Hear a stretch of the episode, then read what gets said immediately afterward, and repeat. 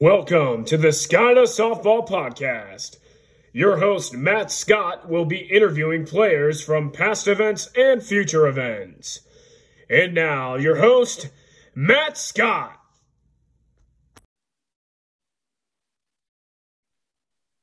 Got it.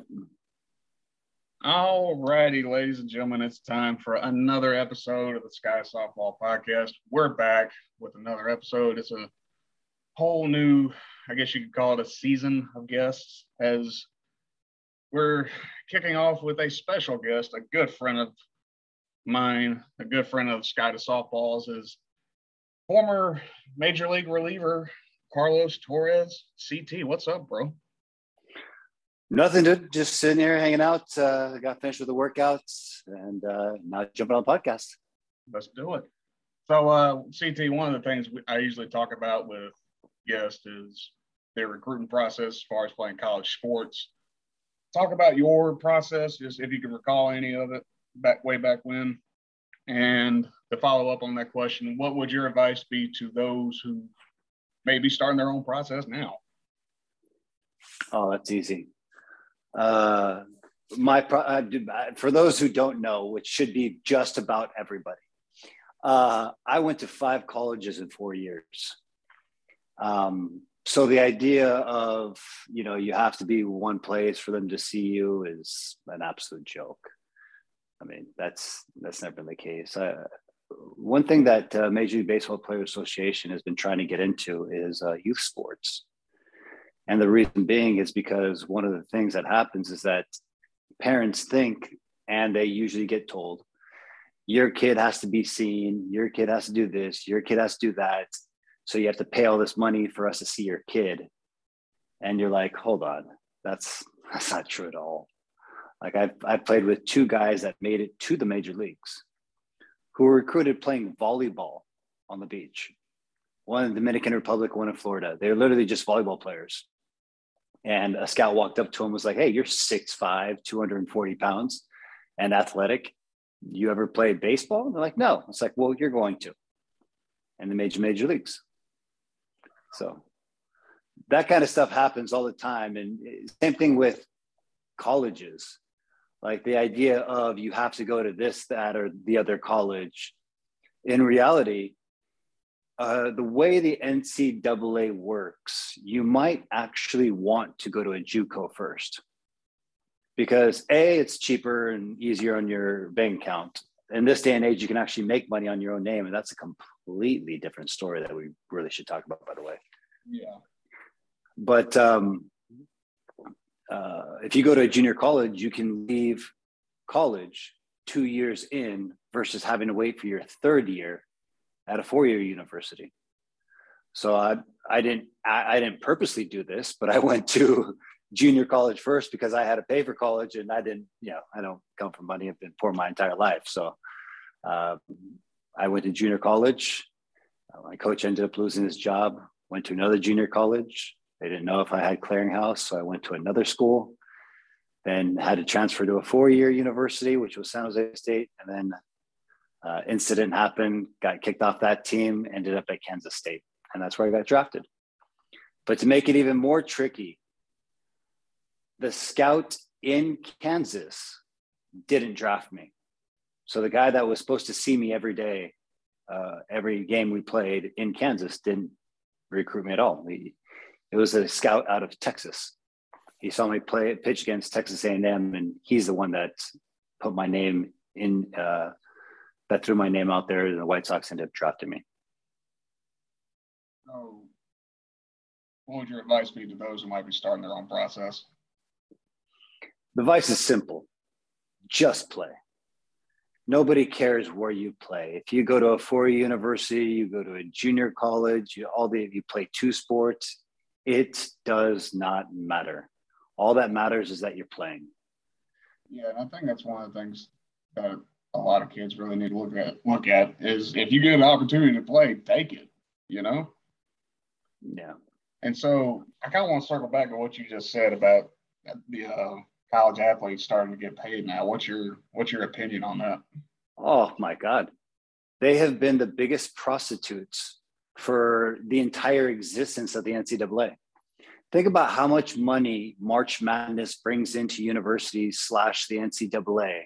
Oh, yeah. And the athletes get none. We're talking about billions of dollars, not hundreds, not thousands, billions of dollars to advertise these things, let alone commercials and all the above.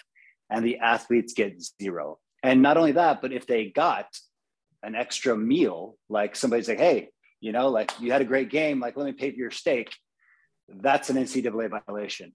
Yeah, I've heard that. And I think I always thought it was kind of stupid. Just that's how extreme it would get. But, you know, it's definitely interesting to see the athletes finally get some credibility now as far as money goes. Because, like, I know a guy who's got his own little sponsorship with a clothing company down in Charleston, South Carolina. So it's definitely something I hope to see more of, in my opinion. I don't know about you. Oh, dude. I can't remember the guy's name and I wish I could look it up, but when I was in college, there was an Olympic athlete who wanted to play college football, but per the NCAA regulations, he had to get rid of all of his sponsorships for the Olympics because he wanted to play college sports. And there's no way they'd allow him to be sponsored for the Winter Olympics if he was going to be a college athlete.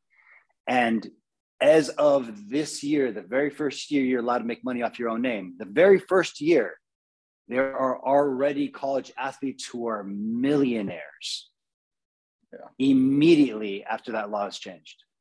That goes to show you how suppressed the NCAA has kept college athletes. Think about, I went to school and I was lucky enough to go to school when it was Adrian Peterson's it was his freshman year. Adrian Peterson was a freshman when I was a senior in college and I was going to Kansas State. Adrian Peterson was by far the best running back in the entire country. He was impressive beyond belief. And that moment, he could have been a millionaire. And obviously he had a great football career, but just think about the amount of people that play college sports and don't move on. But they could have made a significant amount of money in college. Tim Tebow, obviously he got drafted and made a little bit of money, but Tim Tebow could have been a multi-millionaire before he even got to the pros. And let alone, you know, Zion and some of the basketball players, KU is just down the street, and some of these basketball players overnight can be millionaires now in college. Yeah. It does not take away from the university. It doesn't take away from anything else. It is just them maximizing their dollar on their brand, their name that has been taken away from them for so many years just because the NCAA could. Yeah, I think it's definitely something I think that could probably help more of those athletes. As you talk about the whole Adrian Peterson thing, I think one good example of just making a name or, you know, making money off their name is like you did see the NCAA games, you know, like the college football stuff and the college baseball games you'd see for like the PlayStations and stuff like that. You'd think once, I know the college video games are starting to make a comeback sort of thing. I feel like we could see something like that where it would help those athletes. It could literally help all athletes. If for nothing else, we're talking about millionaires and all that kind of stuff overnight right now. Yeah. But if you actually look in the grand scheme of things, every player now can earn a little something. You know, like they can actually hold down a job on the side and supplement their scholarship. Because a full-ride scholarship in state, mind you, not out of state, in state is college, tuition, books, fees, and then they give you a meal card, nothing else. And the meal card, you can't go to Chipotle, you can't go anywhere else, you can't go get a drink at the bar, you can't go do anything else with your life. You can only go to the cafeteria at the school. Yeah. But this gives these people a chance on their off season to actually go get a job so they can have a little extra money to do whatever it is they want. They want to have a little more fun during spring break? Congratulations. Exactly. Want to go traveling? Congratulations. You can go do that. Go get a job. You can do that now. The NCAA was prohibiting that for so long. It was disgusting. It's definitely interesting to see as it's slowly developing more, like, you know, like we're saying. And so I'm going to segue into something new here. Who was your favorite athlete growing up, to watch growing up? Didn't have one. No. Well, you got to keep in mind, like, when I went to school was early in the morning. Yeah. Because we had to travel to get to my school. Wake up early, help my dad after school, Go to bed, almost never watch sports. And in reality, the only people I actually saw play sports were the people that were years above me. One actually very interesting name was Noah Hall. Now he didn't make the major leagues, not an enormous name of somebody who, who's a Hall of Famer or whatnot. Yeah. I remember meeting Noah when you, came from Charlotte with Syracuse, I think it was. Years into my career, we were in spring training together, and it was really funny because I remember watching him when I was in junior high and he was in high school, and I walked up to him in spring training. I was like, "Hey, Noah, how's it going? My name is Carlos." He's like, "Yeah, my name." He's like, "My name's Carlos. How's it going?" He's like, "Yeah, my name's Noah." I was like, "I actually know who you are, man. I went to Aptos Junior High when you were in Aptos High." He's like, "I actually know who you are." So it was one of those funny moments. But he's somebody I watched playing football because he was a tremendous athlete and a fantastic football player.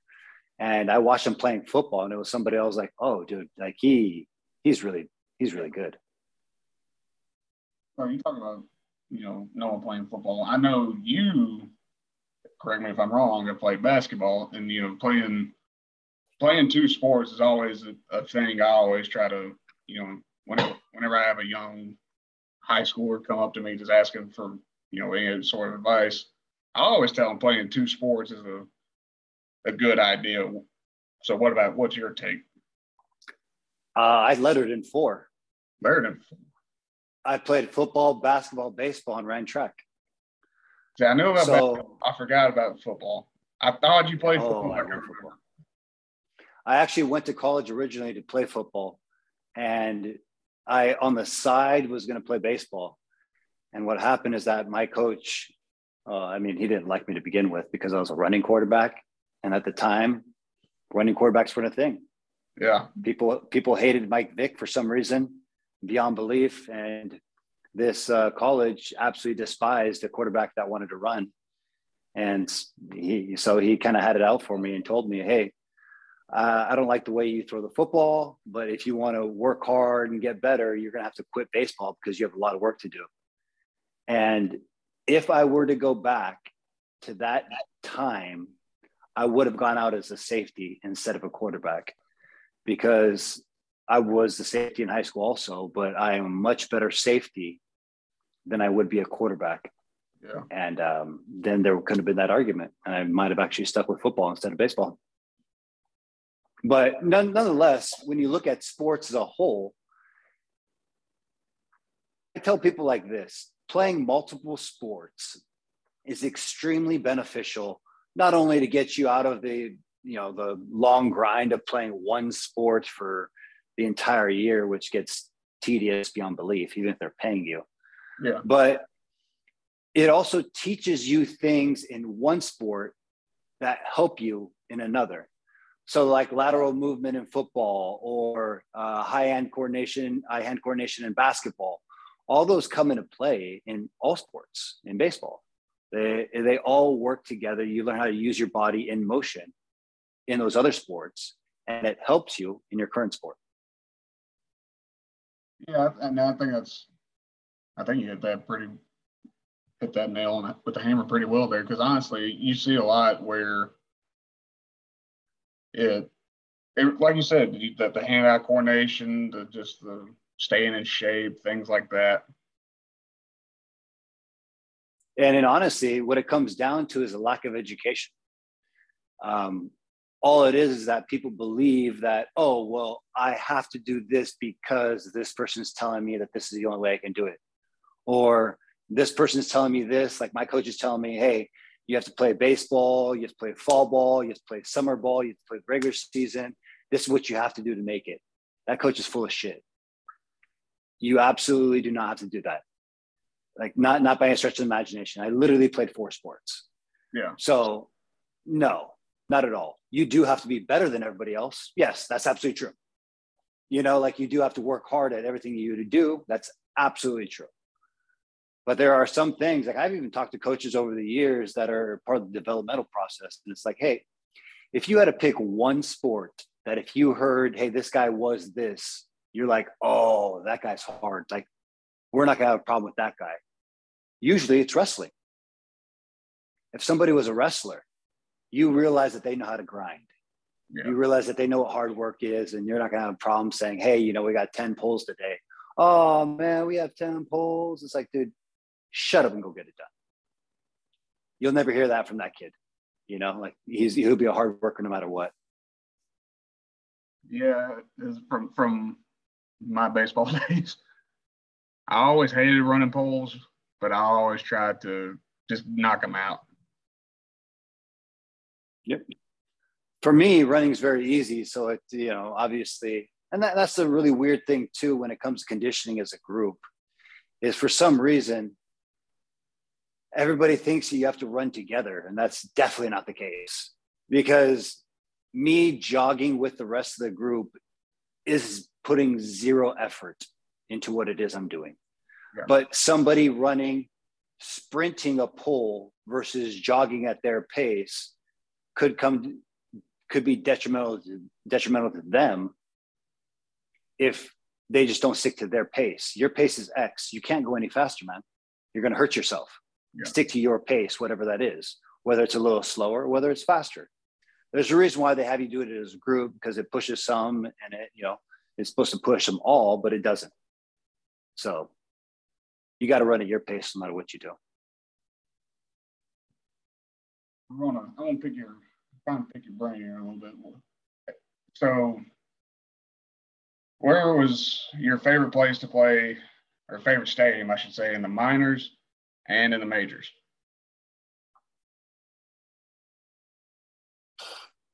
In the minors, all the fields suck. There isn't a field that's like, oh, man, it's an amazing field. No, they all suck. Now, with that being said, I did go back to Charlotte after they finally moved downtown, and it was by far better than the old Knight Stadium. Like, that one was a better stadium, absolutely, for sure. But, I mean, it would be something as simple as locker room or bullpen or just the facility itself. The stadium for fans, usually pretty decent when you get to AAA. AA, low A, they're usually horrific. But in terms of like us, playing field, surface, all that kind of stuff, they're all terrible. But if I had to choose one, I would say, I forgot what some of the Salt Lake stadiums look like, to be honest, but I would say probably something like Sacramento. Yeah. Because at night you get that nice cool breeze. You're never too hot like you are in some of the southern places. Mobile, Alabama is the first place where I ever ran from the bus to the locker room, and I got hit by raindrops that were about this big, like kettleball big. You know, like I'm running and it felt like I jumped in a swimming pool. And I'm like, dude, what is this? And they're like, welcome to the South, man. You know, like some of those places, oh, you go to the Floridas during the summer, awful, horrific. I mean, but you go to the West Coast, you get that nice cool breeze at night, and it's kind of nice. I figured West Coast might have been more of your answer, because I know you had a little run through with Sacramento, you know. I know you had a little stint with the Giants system, playing with Las Vegas. I don't know if there's anybody else I'm missing. I'm sure there's some somewhere. But no, in terms of Major League Stadium, it was always nice just being back in California and being back home. All the stadiums are – oh, that's not true. Most of the stadiums are nice when it comes to Major Leagues. the major league stadiums. They make them all nice. There are a handful that are still horrific, but for some reason, people like them. Boston, terrible. Like the entire dugout is made for very, very small people. There is no space. There's no nothing. It's the playing surface is kind of, you know, it is what it is. It's just a historic land site instead of a renovated top of the line stadium, like most places. Cubs Field, you know, Wrigley Field looks really nice from the outside. People enjoy it, you know, the historic aspect of it. And you go to the clubhouse and you're like, dude, how is this possible? We have guys sharing lockers in the major leagues. Like this isn't functional, man. Like that's not the way it should be. But the company on the West Coast, you know, will see my family. Summers on the West, Seattle is surprisingly beautiful during the summer. Like epic. Like you sit there, you're like, wow. Denver, amazing. Terrible to pitch in, but amazing field. But so that right that time. You what? The air is thick in Denver, like the humidity, because if you try to throw an off-speed pitch, it's going to sit there. Yeah, but it's just because it's thin. I mean, that's what I'm saying. Yeah, because it's thin air, the ball travels about 7 feet per 1,000 feet. You're up 7 extra feet. Now, that doesn't sound like much until you realize that that actually means the ball is flying 35 feet further because you're playing in Denver. And you're like, oh, well, in this day and age with the juice baseball, that's home runs. That's all that is. Yeah, and I mean, my personal experience, I pitched at a college named Appalachian State up in the mountains up in North Carolina. That air was thin, and I got to pitch in a few events up there. The catcher would call a curveball. I'm like, nope, I'm not throwing it. Because there's this dude who he took 2 pitchers deep, his last 2 at bats, and then I'm up trying to get this guy out. I'm thinking, there's no way you tell me to throw a curveball. Threw him a cutter inside the old CT classic, got him to pop up. It's all good. Yeah, I mean, cutters actually work really well. There's one guy, Jerry's Familia. The funniest part is the year before he became who he is now, he had control problems. Mm-hmm. And it was just because his ball moved too much. Like it sounds like first world problems, but it really was a problem because he threw a two seam and it would just move out of the zone.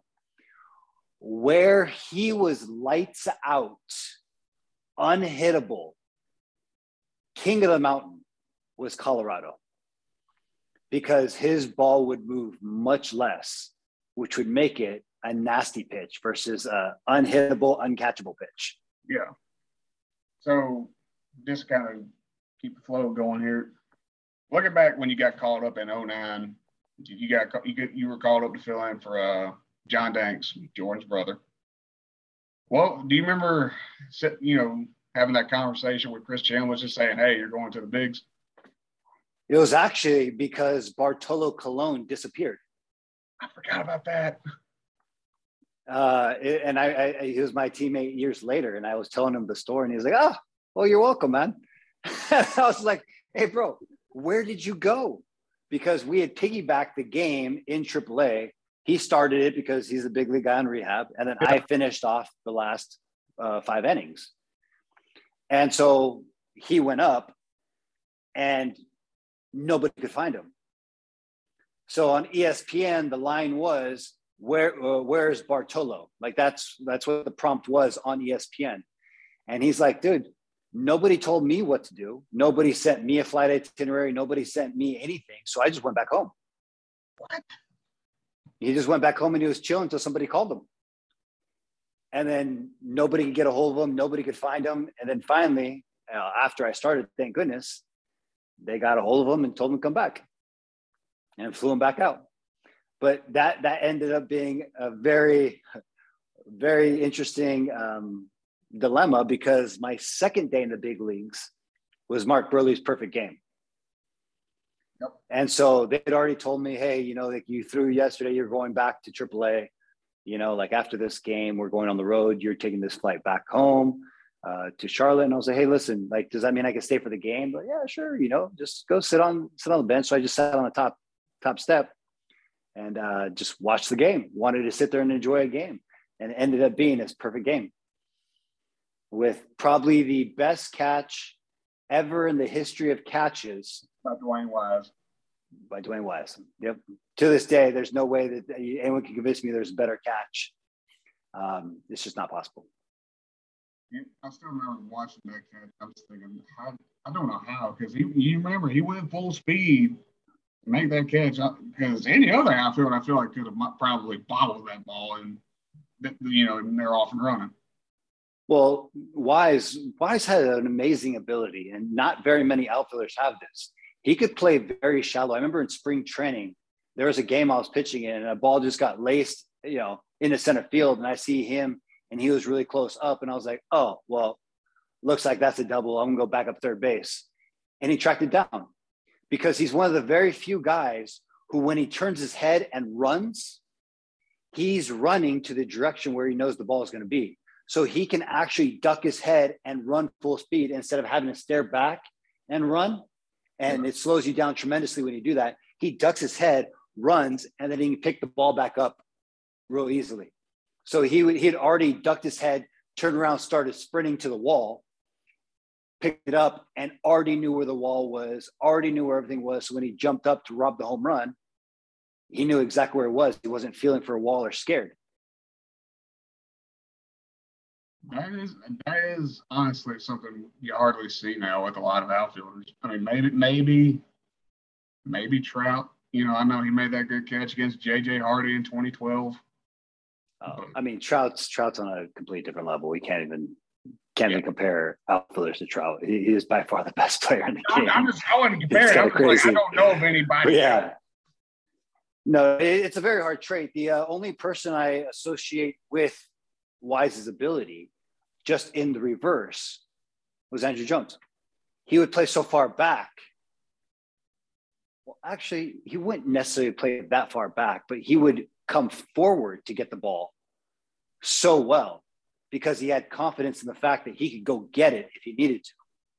Yeah. So everyone knows him for coming forward to take away the ball, but that's also because he was playing closer because he could turn around, run, go get it.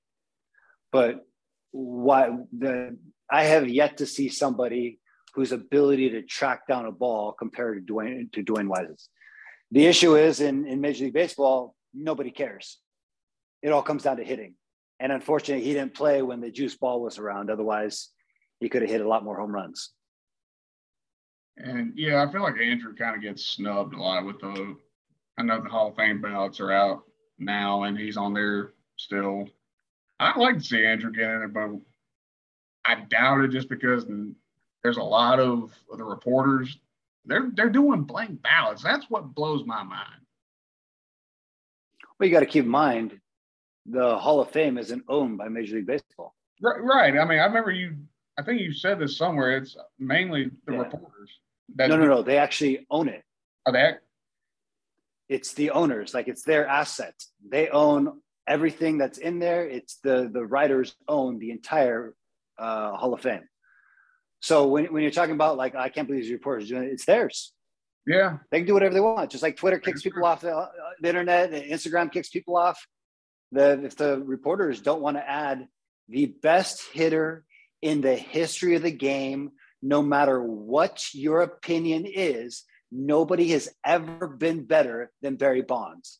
If you still want to exclude him, go right ahead. It's your thing. You can do it.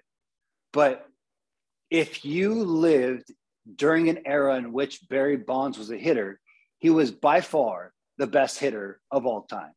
Just like Mariano Rivera was the best closer of all time. Obviously, the difference is that the allegations of Barry Bonds cheating is not the stand-up human being that Mariano Rivera is, and that's the reason why he got 100%. But his dominance as a closer is absolutely equal to Barry Bonds' dominance as a hitter, and it is embarrassing that people would just like, oh no, he's not, he doesn't deserve, you know. Listen, if it's just on how good of a player you were, he should be on top of that entire thing. obviously he didn't transcend the game. He didn't break the color barrier. He didn't do a lot of those things that put people in a different level than he is. But just as an athlete, hitter, base stealer, his numbers are ridiculous and uncomparable to anybody else. One guy I do feel like will get in this year for I do believe he's on the ballot this year is Big Papi, David Ortiz. I do feel like Papi gets in. People like him. I don't know about anybody else because there's been guys like the Bondses, the Roger Clemens. I'm sitting there thinking, all right, they're going to get in eventually, and they haven't. You know, well, that brings up an interesting thing too, because I'm pretty sure there's allegations for Big Papi as well, and the biggest argument for him is that he never played a position. Yeah, I've actually seen him play first base when he came to New York, and there's a reason why he didn't play a position. Like no, it doesn't work. But I mean, Edgar Martinez, Seattle. Yeah. I mean, he made it in, and obviously he was really, really good. And Big Papi was really, really good as a hitter. Absolutely. Well, to give Edgar Martinez some credit, he did play third base back when before the age caught up with him. Definitely true. And he actually played a position. You are correct. But to be a Hall of Fame caliber player, he did not play a position effectively enough. Yeah. But nonetheless, again, we go back to the same thing. They already entered in one DH. If they want to enter another one, Big Papi's a great one. You know, he was a very good hitter, absolutely dominant. Barry Bonds level, not even close. And the funniest part is Barry Bonds didn't play in the juice ball era. If Barry Bonds played now, he would literally kill people if he hit them with a baseball. Because his ability to hit that ball is just so ridiculous. He's on a completely different level. Now, you don't want to add him in. That's your job. You know, that's your business. You don't have to do whatever you want. You know, Big Papi has PED allegations as well. So are you going to let him in and then just not let any of the other guys, even guys that have no history of allegations, but just hearsay says that they did? Again, we come back to the same thing. The writers own it. They can do whatever they want. That's true. So, CT, another thing I want to pick your brain about was in 2009, you threw a 5-inning, rain-shortened, perfect game against Pawtucket. Yep. So, when did you realize, you know, hey, when did they tell you, like, hey, it's a perfect game, it's in the history books, and so it's kind of what's it like being a part of history, you know, as far as the Charlotte organization goes, minor league baseball, you know, you're part of something. And in the history. The interesting thing was obviously my second day in the big leagues was Mark Burley's perfect game. And I had a buddy on the team, Clayton Richard, and he was like, hey, go up to him and say, hey, welcome to the club. Because I had the 5-inning perfect game earlier. Like, bro, I'm not doing that.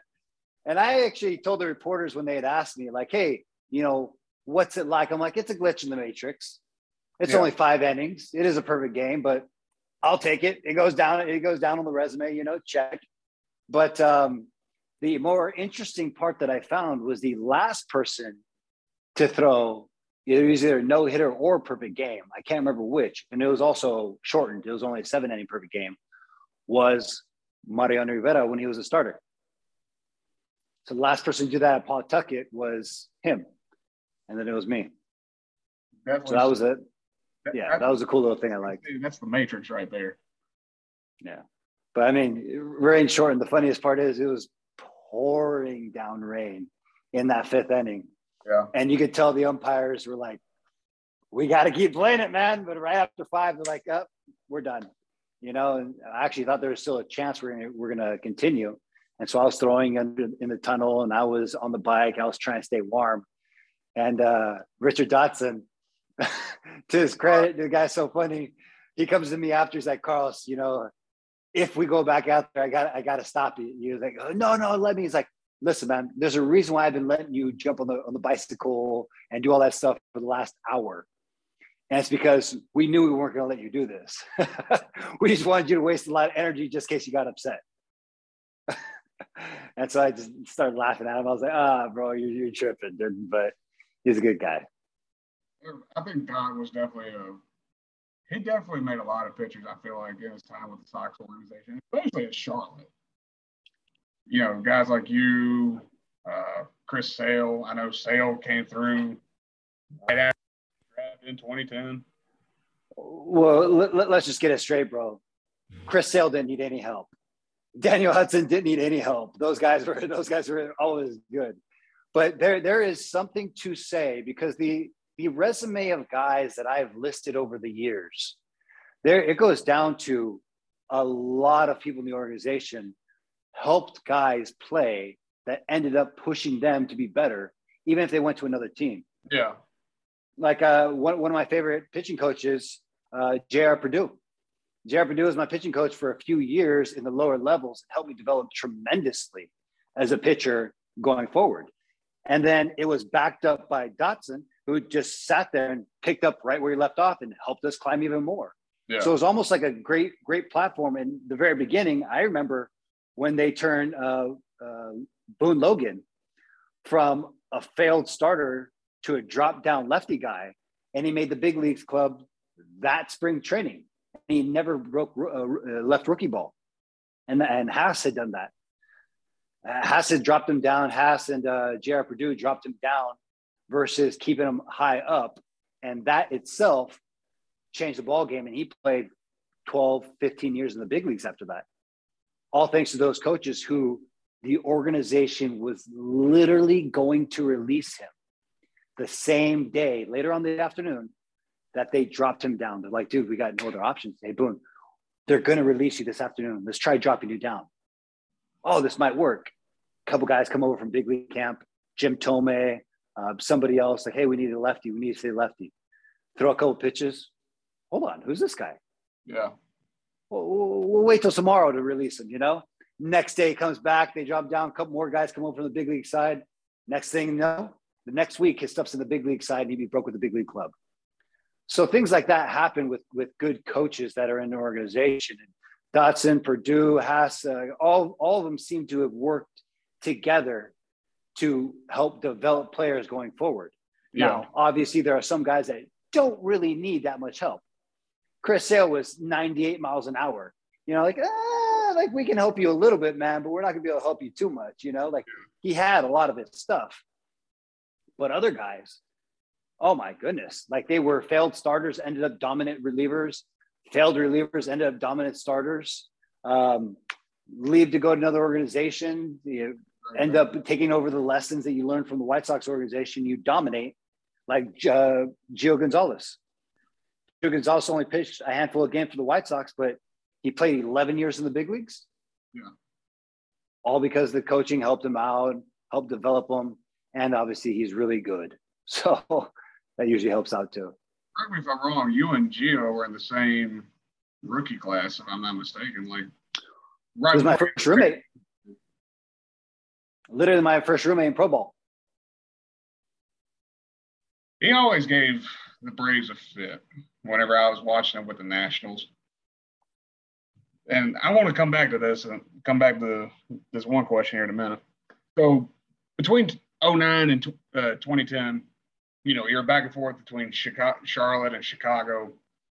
Later in that 2010 offseason, you decide to take that risk and go on to play over with the Uemura Giants, I think, in Japan.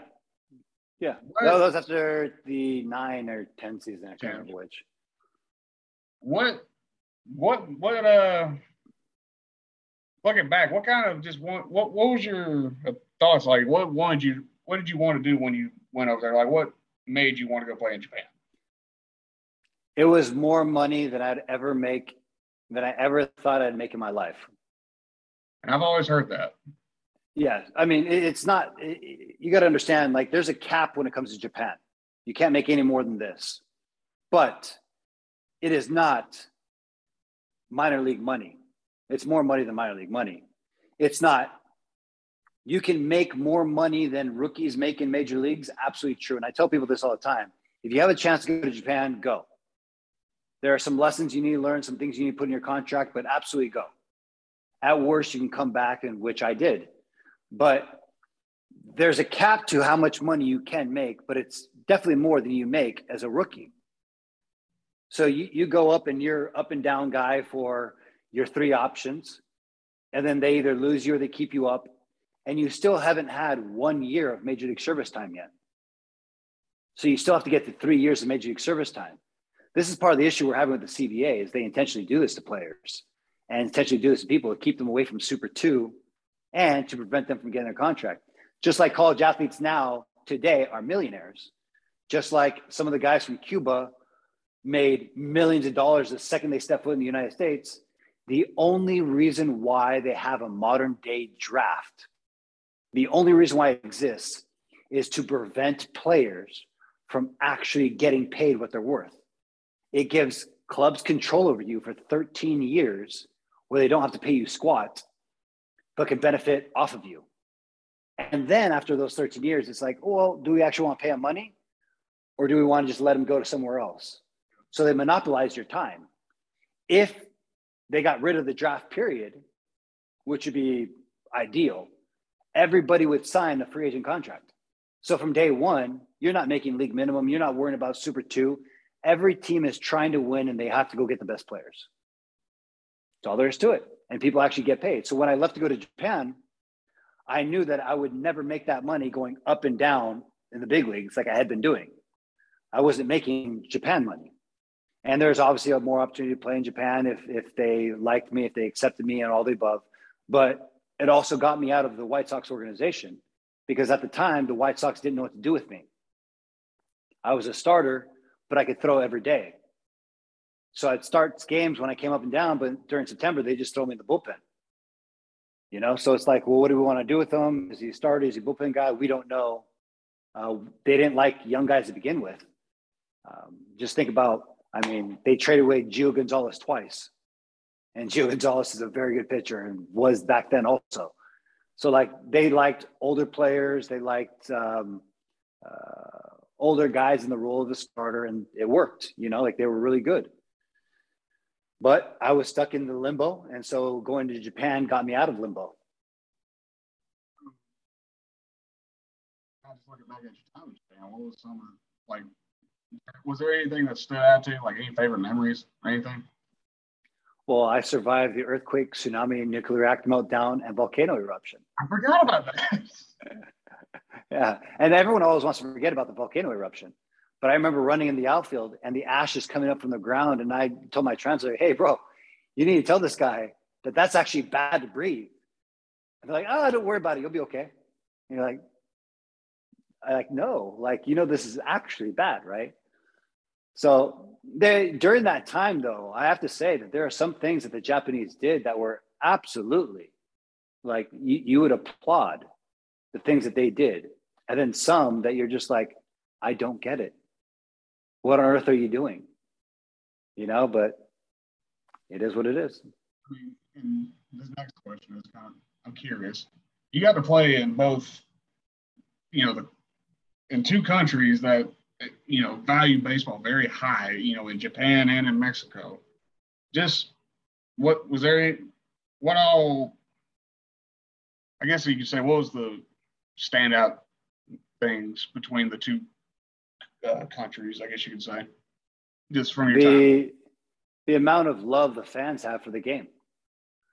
Like, just in Japan, every player has a chant. Yeah. And the entire crowd is chanting the entire time. If he goes up to bat, it's whatever his chant is, everyone's singing it, everyone's cheering, everyone's screaming, everyone's shouting. They're like into the game. It's not like a, hey, let's kick back, relax, watch this game. We're not really invested in this, you know, like it's just more of a laid back atmosphere here in the United States where it's, we're going here for leisure, not we're going here because we actually, you know, like scream, shout, chant.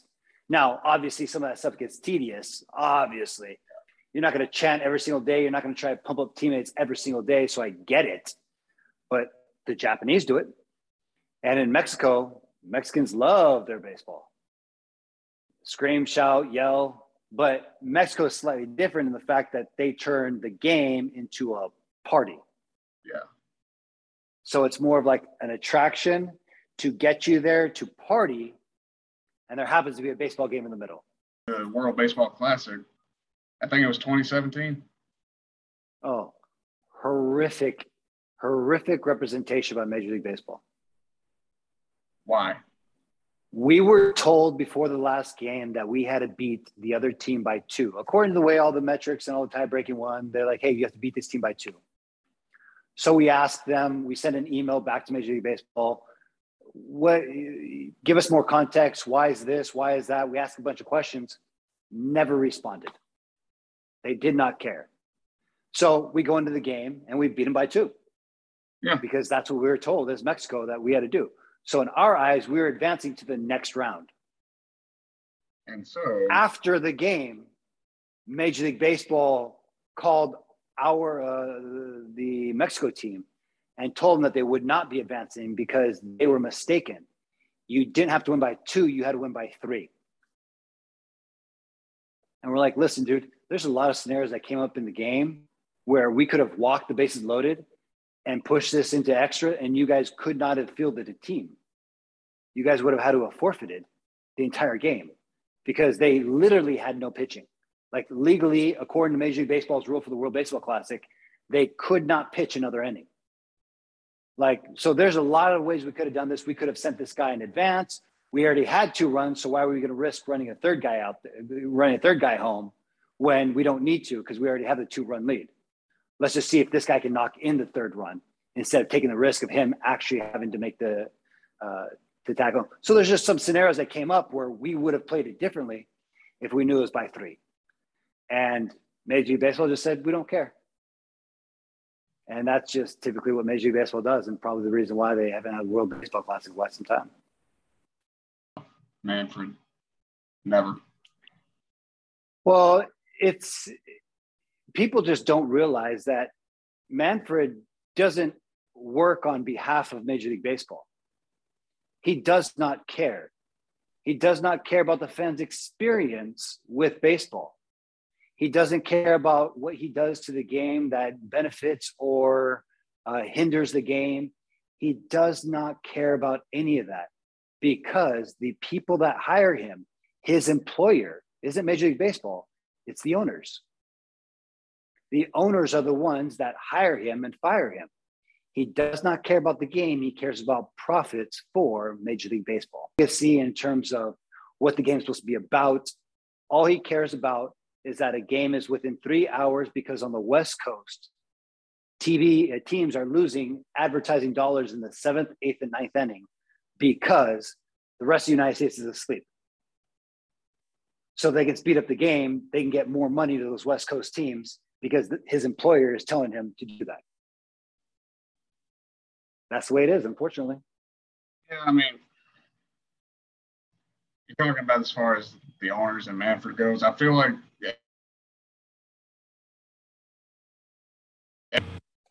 the CBA lockout, you know? Which is...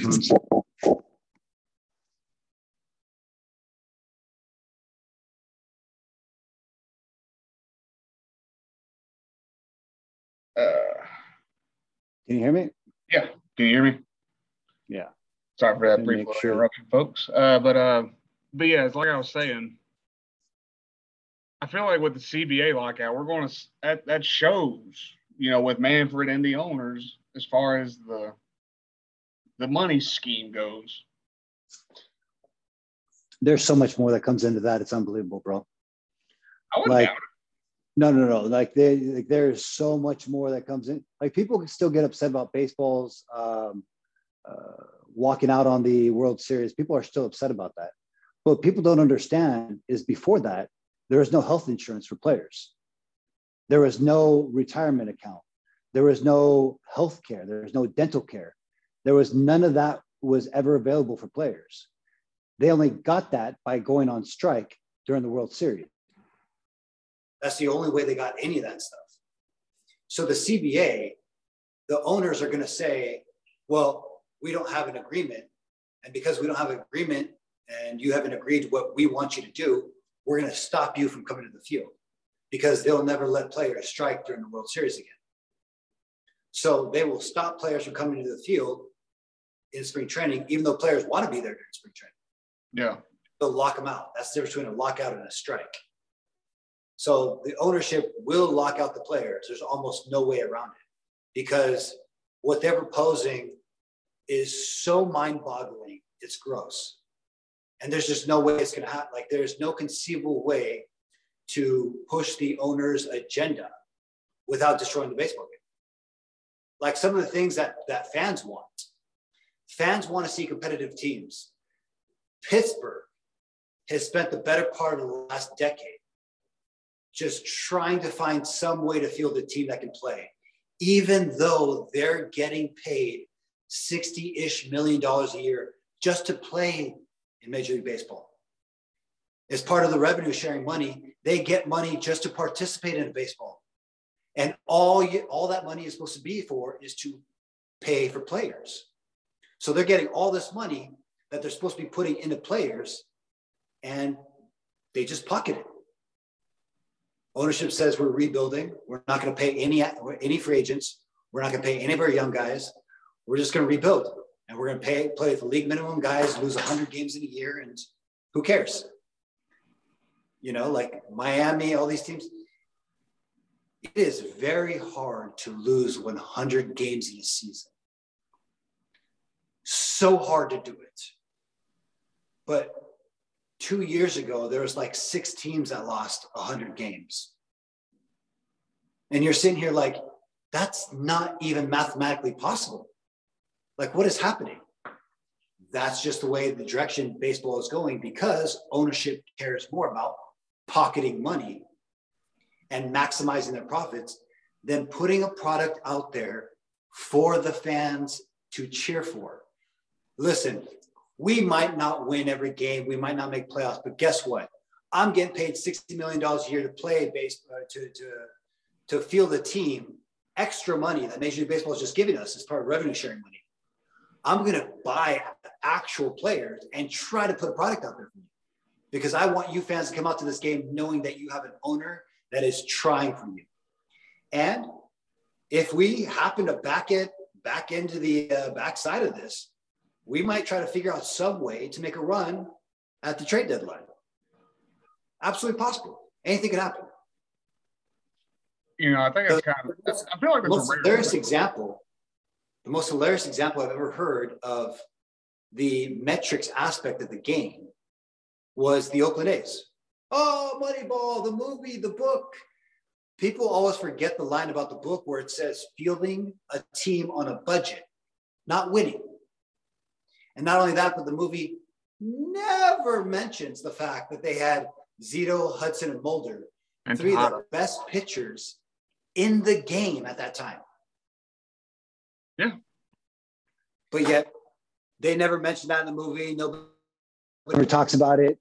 And so Moneyball is used as like, oh, hey, if you use this metric system, you can win a championship. Look at the Houston Astros. And then you're like, well, hold on. Look at the Houston Astros. Didn't they get caught cheating the entire year? Yeah. You can do anything. We know what pitch is coming. Yeah, I mean, it's cliche, because personally, me, just far as just always building the softball event, as far as just trying to get people to come and things of that nature, it's the Moneyball aspect, trying to find people to come show up and try to put on a good event. It's mind-blowing. Yep. For sure. But the craziest part is ownership is doing this with the backings of billions of dollars. And tons of money, yeah. Tons of money. And they refuse to do it. That's the part that, like, there's always this weird dynamic where ownership claims X, but the facts are always completely different. There's only one group of people that have ever tried doing what the fans want. And that's the Players Association. The Player Association has been fighting this entire time to make teams more competitive, to get your favorite players to be out there on TV for you and the fans, to make it so your team actually tries to win ball games instead of just quitting, to make it that you see young talent that is good, but you also need to pay them. You can't just monopolize their entire career and then kick them to the curb once you're done, or tell them, hey, we want home runs or strikeouts. We don't care about walks or base hits or singles or ground balls. Don't do any of that. Yeah. And then all of a sudden, when it comes time to pay your players, they're like, yeah, well, you don't get enough walks, singles, all that stuff. So we don't want you. It's like, well, they just did exactly what you wanted them to do. Here's the funniest part is, after they realize how bad the product is, doing stuff like using metrics to determine a player's worth, does it have a place? Absolutely. A place. Deciding factor, ridiculously stupid. But what they decided to do instead of, hey, well, the pitchers are so dominant, they're throwing harder than ever. No, they're not. They're throwing just as hard as they ever have. Mm-hmm. The difference is that all the numbers are skewed, right? All the major league average is going up. But yeah, so is walks. That guy that would have been in AA throwing 100 miles an hour is now in the big leagues because some guy on the other team is just swinging out of his butt at a ball that he has no point. He shouldn't be swinging at it, but he's such a bad hitter that got pushed to the big leagues because he's league minimum. And a team that quit, that this guy who has a 15 ERA because he walks the house but happens to strike some dudes out is up there also because this team is going to lose 110 games this year. And they don't care who they throw out there because he's league minimum, but he throws 100. So we're going to throw him out there. He's not a pitcher. He just throws the ball up there. And when he runs across guys that just happen to swing at it, well, there you go. So you get bad pitching, you get bad hitters. The majority, obviously you have the excellence in between, the DeGroms and all these people in between that are on the ends that are so good, but the middle is just so bad that Major League Baseball's only solution, let's just juice the baseball so that as soon as somebody hits a pop-up, it's a home run. Yeah. And they did it successfully. Unfortunately, successfully, I should say. Yeah, for sure. And it was just funny because people always ask, like, hey, you know, launch angle, like, how do you like launch angles? Like, launch angle's always been a thing. It's always existed in all of baseball. You go down to Little League, launch angle exists. It's just the angle at which the ball comes off your bat. Yeah. If you think you can do that, you're stupid. But those people that hit pop flies always existed. They were just pop fly outs. And now with the juice baseball, they're home runs. Yeah. So those guys that were in AAA for 100 years that only hit pop flies but never hit home runs and didn't hit ball on the ground, now those guys aren't out of baseball. They're in the major leagues. All? Absolutely not. There are obviously some really good players too. There's obviously the Mike Trout and the Syndergaards, the Groms of the world. Like, obviously those guys exist. So I'm just talking about the group in the middle. Yeah. The middle has changed from let's try to hit 300 and let's throw strikes to we don't care if you walk the entire world as long as you strike some out every now and again and try to hit a home run. Who cares about ground balls, getting on base, taking walks, stealing bags? And now their solution is we have no more base stealers because we've emphasized don't steal. So what we're going to do now is make sure that lefties can't pick people off. It's like, come on, bro. That's ridiculously stupid. It's mind-blowing to see how the game has changed, you know, as you know, from a fan's experience growing up and playing wise to, you know, to, like, watching you as a fan, it's definitely, there's no, as far as the owners go, I feel like there's no satisfactory point because it's kind of like psychology. I would feel like one minute you're asking for this and then like the next year it's like, well, you didn't do this. Like you said. Well, it's very easily summed up. It's very easy to understand once you understand the one concept is they want to make money off of you and not pay you money.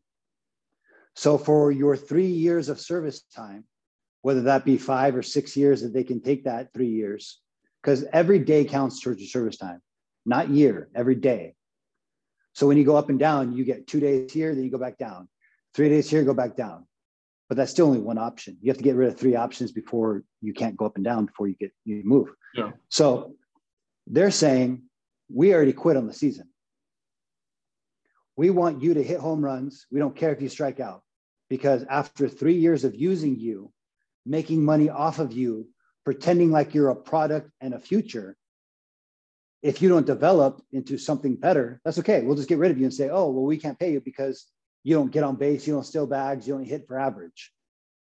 So it's a win-win in their eyes, but it's an absolute devaluing of a product for the fans.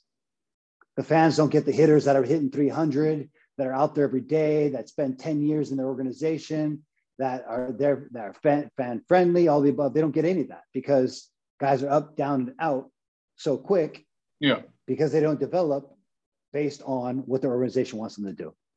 And so the only people that suffer are those players, but arguably they might not have gotten a chance otherwise because they might not have been good enough. And the number one that suffers, the fan. Yeah. Some of these teams have to cheer for teams that aren't going to win anything for the next 5 to 7 years unless they change some of these things in the CBA. They absolutely, ownership needs to change some of these things if they want to put a better product out there for the fans. Problem is, they probably don't. Yeah. I feel like I kind of have to agree with you on that. Yeah. And it's sad to see every single day when you're out there, like, man, you guys literally, they don't care about those aspects of things for the fans. And it really is a bummer to see because players, like, we're usually on the side of the fans. Yeah. And if there's anything that the fans have that's on their mind, players usually have it on their mind too. Mm-hmm. Like they want to field good teams. They don't want to lose. Nobody wants to lose 100 games. Nobody likes losing 100 games. That's just the way it is. It's embarrassing to have that feeling of losing. Winning is the only thing that players ever want to do. They don't have people that can win. It is a miserable experience for players. So players always want to win. It's just fans always want players to win. Fans want to cheer on their team left, right, and every single year and all the above. They want to cheer on their team. The only one that doesn't, owners, because they just want to make money. It's unfortunate. So I want to circle back to one of the things where you talk about, guys throwing 100 and they're basically, teams throwing because they swing and miss out of their shoes. Obviously, you've known me long enough. I'm a Braves guy at heart. But wherever you pitched, I followed you. I tried to keep up with you. And I mean, hey, you were with the Mets. I cheered for the Mets whenever you came to play against the Braves. It was awkward, but I did it. And so my question is this: being with Colorado, New York, and Milwaukee, just because I've witnessed it out of these three teams. Whenever you pitched against the Braves, it seemed like you always had just the team in general's number. Like you always performed at a you always had a well performance against the Braves. Because I was like, last night when we were setting up this, the recording, I just dug around just some of your old highlight films, and you're carving up Freddie Freeman, you're getting Jason Hayward to fly out, you got Chipper Jones, a Hall of Famer, to pop up. So, and the question is this: who are a few guys looking back at your time that you feel like you had their number, and was there anybody that felt like they had your number by chance? It's so much easier to explain, but it's so hard for people to understand. I threw a cutter. And for people that don't know, when a four seam is spinning this way, I guess it'd be north, south, directly backwards, You can't see spin on the ball, but it's a four-seam fastball. A slider, you see a dot on the very front of the ball when you're a hitter. Mm-hmm. A cutter is in between a four-seam and a slider. So it's just an offset fastball. Yeah. So as long as you actually throw a fastball, and that's where people get into trouble, is when they try manipulating their fingers and pressure here and pressure there. It's never a true cutter. It might be a good slider. It might be a decent slider. Who knows? But it's never a true cutter because it's not going hard enough. My cutter, I threw maybe a mile an hour, two, sometimes just as hard as my fastball. So the issue wasn't so much who I owned. Freddie Freeman, for example, I remember seeing him in the lower levels in AAA when Hayward first came up and everyone's like, oh, this Hayward guy, he's the best. You know, and Hayward, to his credit, was really good when he came up. And my buddies would rave about him, like, stop. Listen, dude, there's this Freddie Freeman guy. You'll see him in a year or two.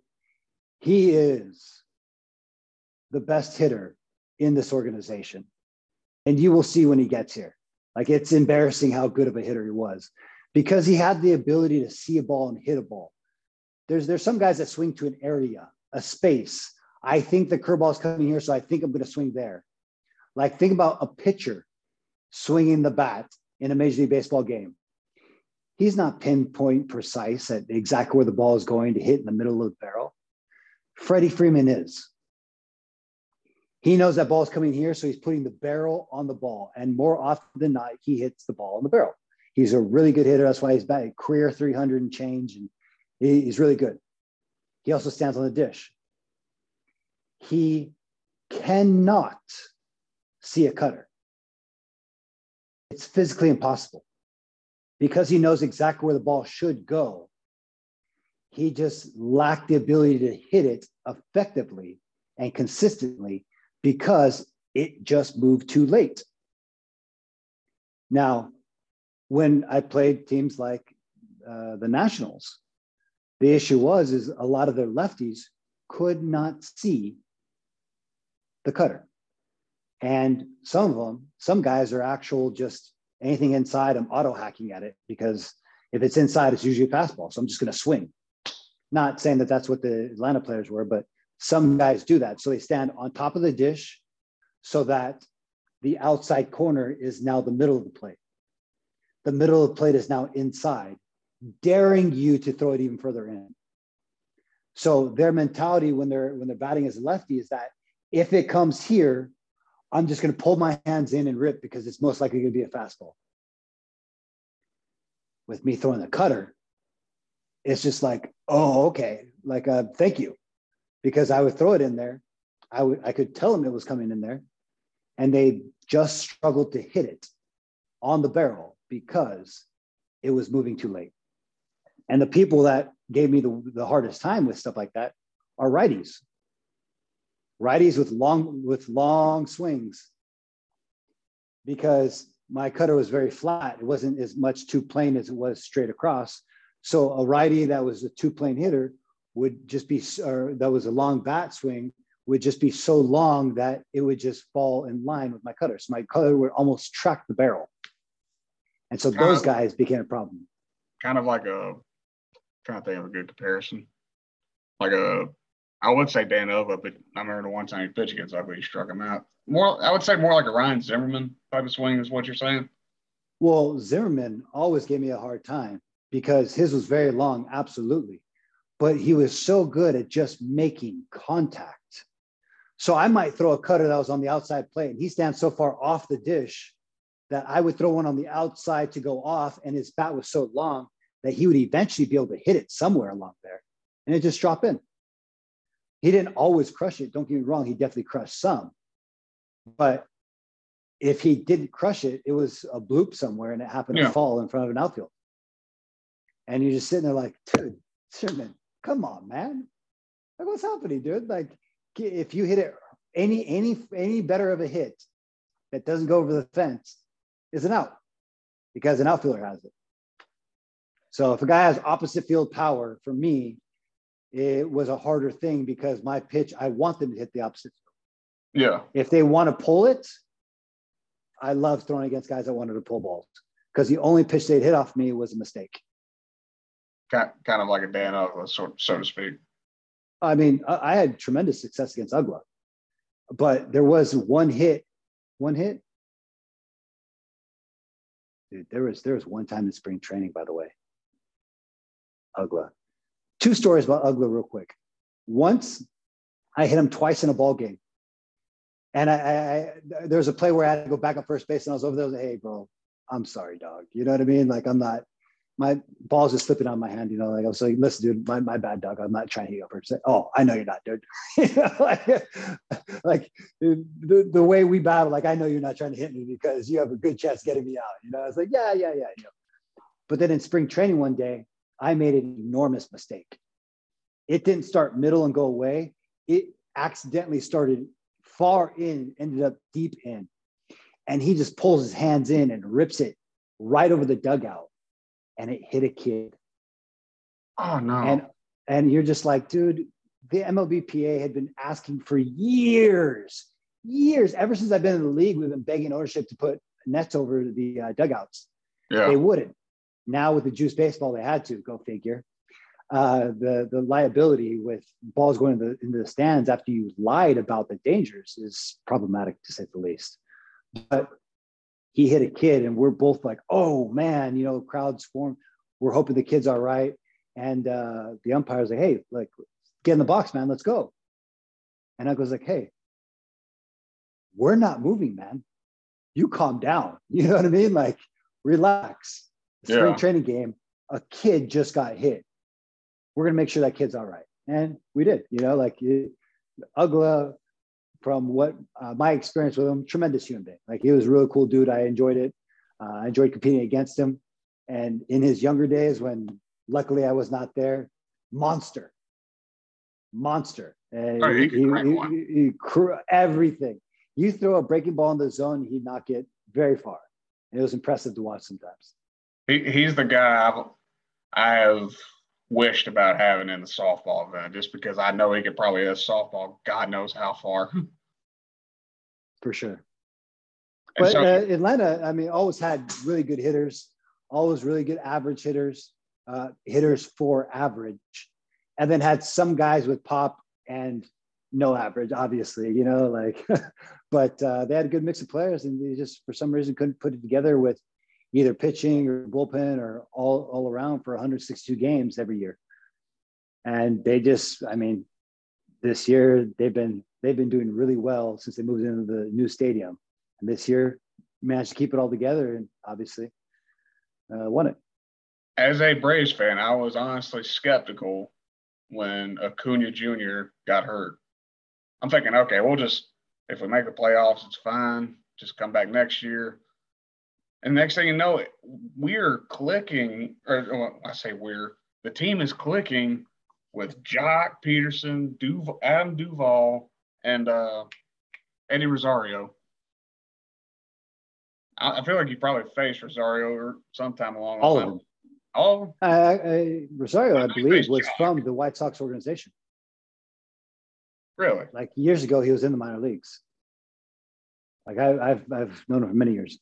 But nonetheless, like what fans don't understand is they associate a team success with one player. It is never one player. Right. And in my opinion, it was just my opinion. I've never tried to associate the one player because I knew the Braves have the players to win. It's just nothing would just seem to click until, you know, leading up to the Acuna injury. And next thing you know, we're clawing away to win the division. Yep. But that's just the thing about baseball, is that's the one thing and the one reason why I'd actually prefer Major League Baseball getting rid of the soft cap as well. But there is no salary cap in baseball. There's a luxury tax, which I think they should get rid of because it's just a way for teams to claim that they're not participating just for the fun of it. But the reason that you can't, there's no point to have a salary cap in baseball. You cannot buy a team. It's not possible. You can buy wins. in the regular season. Sure. You can make that argument, but you can't buy a championship. You can throw, teams have been throwing money at championships for years. If that was the case, the Yankees would win every single year. They were paying out more money than everybody else, but they didn't. And they still have a tremendous team they're paying a lot of money to, a lot of really good players. Still not winning it. Yeah. You go to all the teams that spend lots of money on players. The Dodgers finally won one after years of being by far one of the best teams in the National League. It was embarrassing how good they are, or how good they were. And you sit there and you're like, is that really your team? Like, think about this year. They got Scherzer at the break, one of the best pitchers in the game at the break. They and got Corey Knebel and had him in the bullpen. They have Trey Turner. And you're like, dude, how is this team going to get beat? Easy. You cannot buy a team.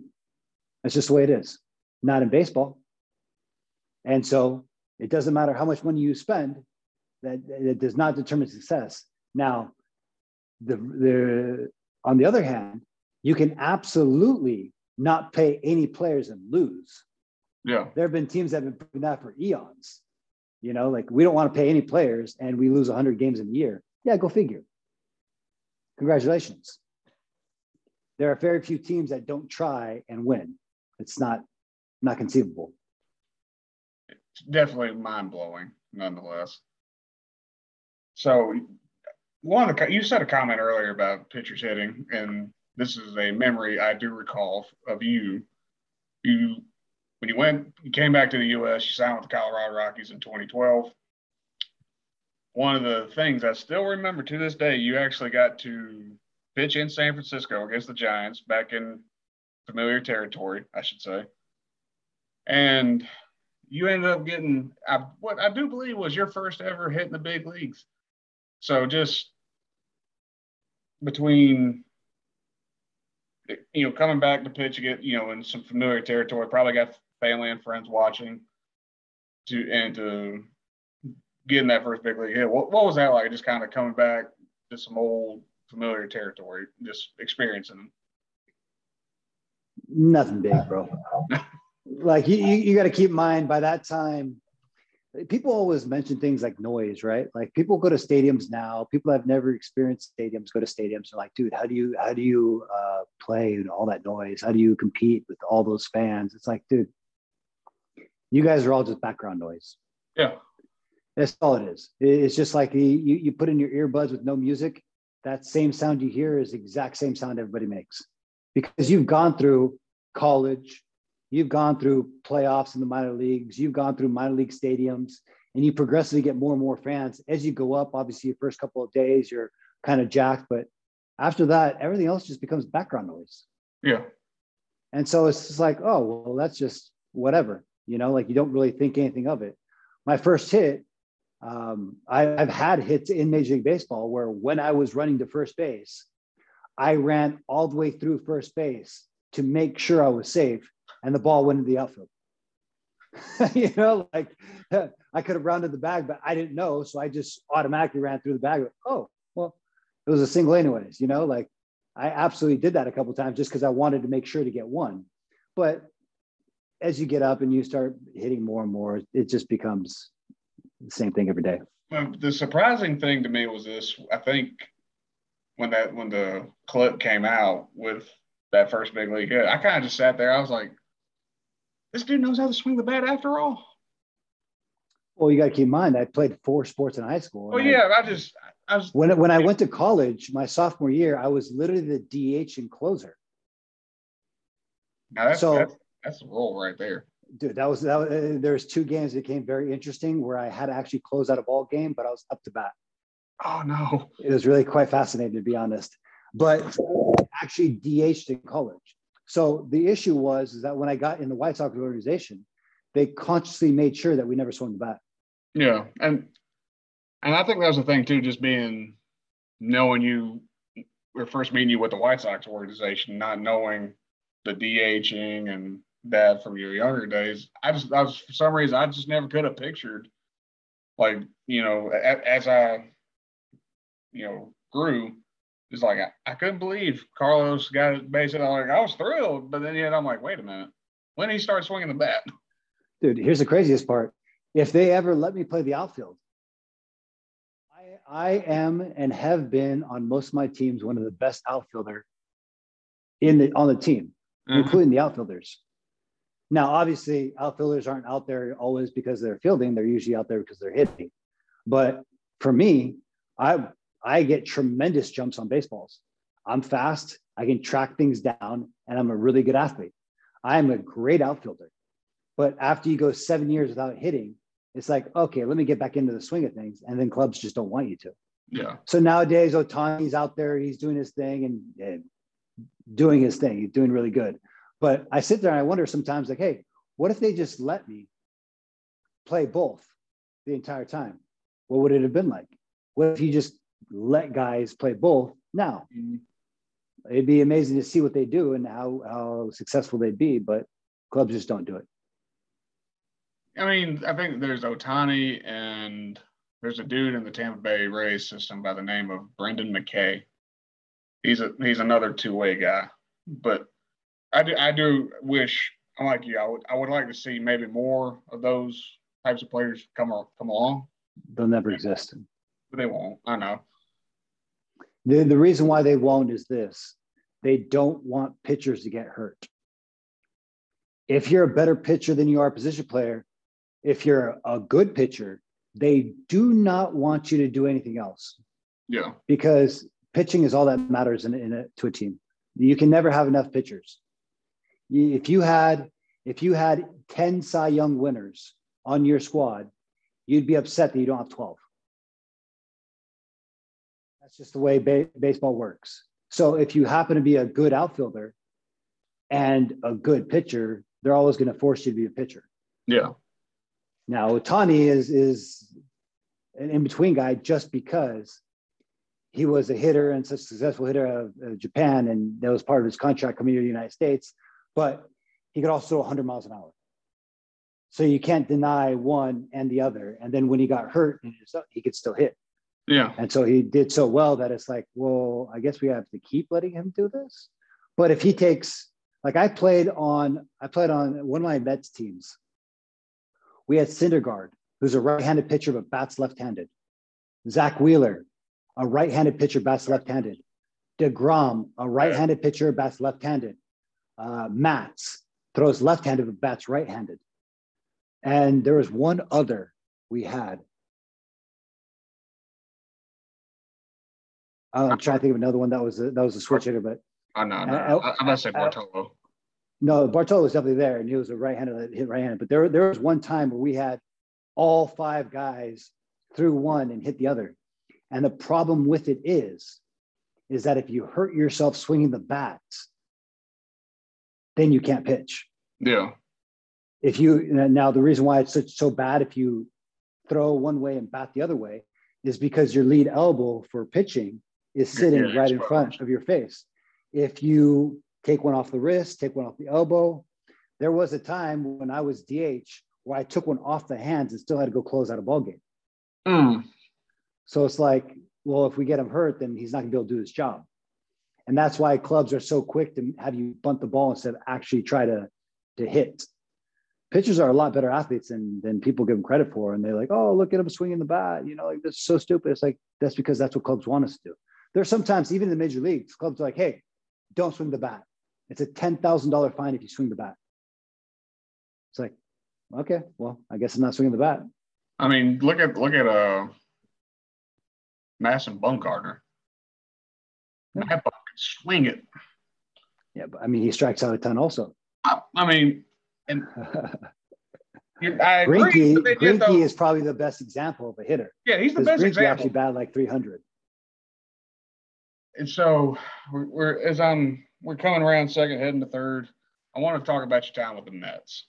You were there from, I want to say, 2013 to 2015. You were part of that 2015 team that won the NL pennant and the NL East division too. You're part of that bullpen, you know, that was a key factor, you know, with the, you know, to come in relief after the Syndergaards, the DeGroms, such as that. And so my question is, did you have Any favorite memories from your time in New York? Just, you know, whether it's playing for Terry Collins, just experience the atmosphere in New York, things such as that. As players, all that stuff, it's here or there. It's not really, those aren't things that you really focus on or have like the deep-seated memories. What right. It is as an athlete is the connections you make with players, the people you meet along the way. Because I mean, we literally see these people more than if you have a wife, you see your teammates more than you see your wife. If you have a kid, you see your teammates more than you see your kid. You spend 8-9 months with somebody. Every single day you have to see this person, even on weekends. You either create connections with them or you hate them, one or the other, you know? So as athletes, we generally miss the camaraderie and the clubhouse and the fun things like watching, what's that soccer, Ted Lasso. I was just watching Ted Lasso, and it's funny because they depict one thing very well in that show is the connection inside of a clubhouse. There's one time where one of the athletes, one of the football players is going out on a date. And there's always a guy in the clubhouse that can cut hair. And so he's like, hey, I need you to cut my hair. And he's like, ooh, you're going to let me cut your hair? They made an entire thing about it. You know, like they put him up on a stand. Everyone's cheering around him while the guy's cutting his hair, fading him up, all that. That actually happens. That kind of stuff happens in a clubhouse. There is such a connection and such random things that we do on a daily basis, on a occasion basis, like somebody has a kid, somebody gets married, somebody has their first date, somebody does something well in a game. I remember it was Neuenhuis. We just got finished trading away Kirk Neuenhuis to the Angels. And ended up getting him back in some really weird Rule 5 way. And so we just got him back to the New York Mets. And that game, the very first game, he has 3 home runs in a ball game. And I get into the club and go, oh, Mets, best pickup ever. It's just so funny because he was already on our team. Took him off the roster, which allowed LA to pick him up. LA took him back off the roster. The Mets picked him back up. He played in that ball game, hit 3 home runs. We're like, oh, best pickup ever, man. Great job. You know, like we just sit there and laugh about it because we're cheering on the teammate's success. Yeah. The teammate did something really good. We're sitting there cheering them on, like, yeah, dude, way to be. But there's such a camaraderie inside the clubhouse that those are the things that you miss. The people that help you along the way, the people that you've helped along the way, those are the things. And so as we're rounding third, heading for home, you know, CT, I've known you for a while, and, you know, you've known that I've done this charity event for, God knows, 8 years now. And you've been a supporter. You've donated stuff for me, you know, kept up with it, things such as that. Just, and I always tell the cheesy line of it's a family type of thing, you know, with this softball brand. And so just what's it like just being a part of, as a supporter, what's it like being part of it? Well, it's actually interesting seeing it grow. I remember the first event you put on compared to the last event you put on and the lives that you're changing along the way. And you're like, oh, like this is doing a lot of really good things for people. And obviously charities are something that people don't pay attention to every single day. Charities are formed and events are put on for charity, and they don't really get the praise they get for it. But the people that they affect, they realize how special it really is. Mm-hmm. So seeing where it originally started as an idea to where it is now, it's a tremendous thing, and literally attributed to only you and your desire to want to put on this event and help people that are going through the same thing you're going through. Like there was a saying in a book, be the change you needed. You know, like as a kid, we always needed something to be there for someone else that was you at that point in time in your life and needed something and had no clue how to get it, or no clue, nobody was there to help them, or nobody could understand them. Now you're actually that vehicle that, hey, I've been there. I know what you need. Here's what it is. those things are special. Things that should be applied a lot more than they are. You know, and it's, you know, there's a saying, I don't know if you remember the name, Reggie Sanders. He was a major league outfielder. And one of the things I tell people is just, you know, I learned this from him because he's done his own stuff with kids with autism here in South Carolina. Like, he even played on his own event a couple of years ago. You know, it's, you just use your passion and your purpose to inspire others to use theirs. And that's just something I feel like, you know, fits the description perfectly, you know, and being a person that's been able to make an impact is mind-blowing because, like you're saying, when this thing first started, I could have never pictured that. And now I got people telling me, like, hey, I recognize you. Hey, can you, you know, I'd like for you to speak with my kid or things like that. And I'm just like, that's kind of just want to look around. I'm like, me? At all people. That's the way it works. Anybody can be that. Anybody that's willing to put forth the effort. And it's a lot of effort. That's the reason why there's not a lot more of it. Yeah. I mean, if you're willing to put in the effort and do that for somebody else, it's something that should be applauded a lot more than it is, especially in this day and age.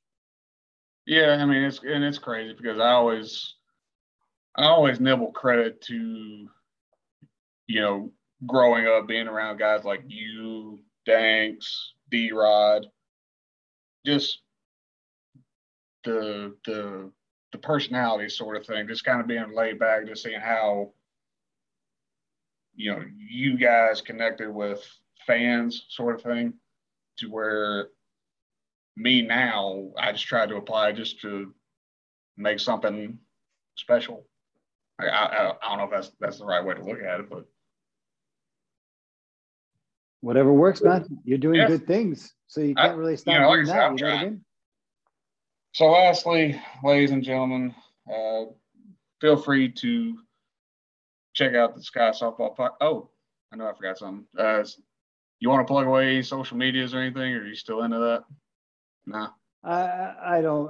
I actually used it originally for a very specific reason. I can tell you afterwards, but I mean, my things are just at Carlos OG Torres. It is what it is.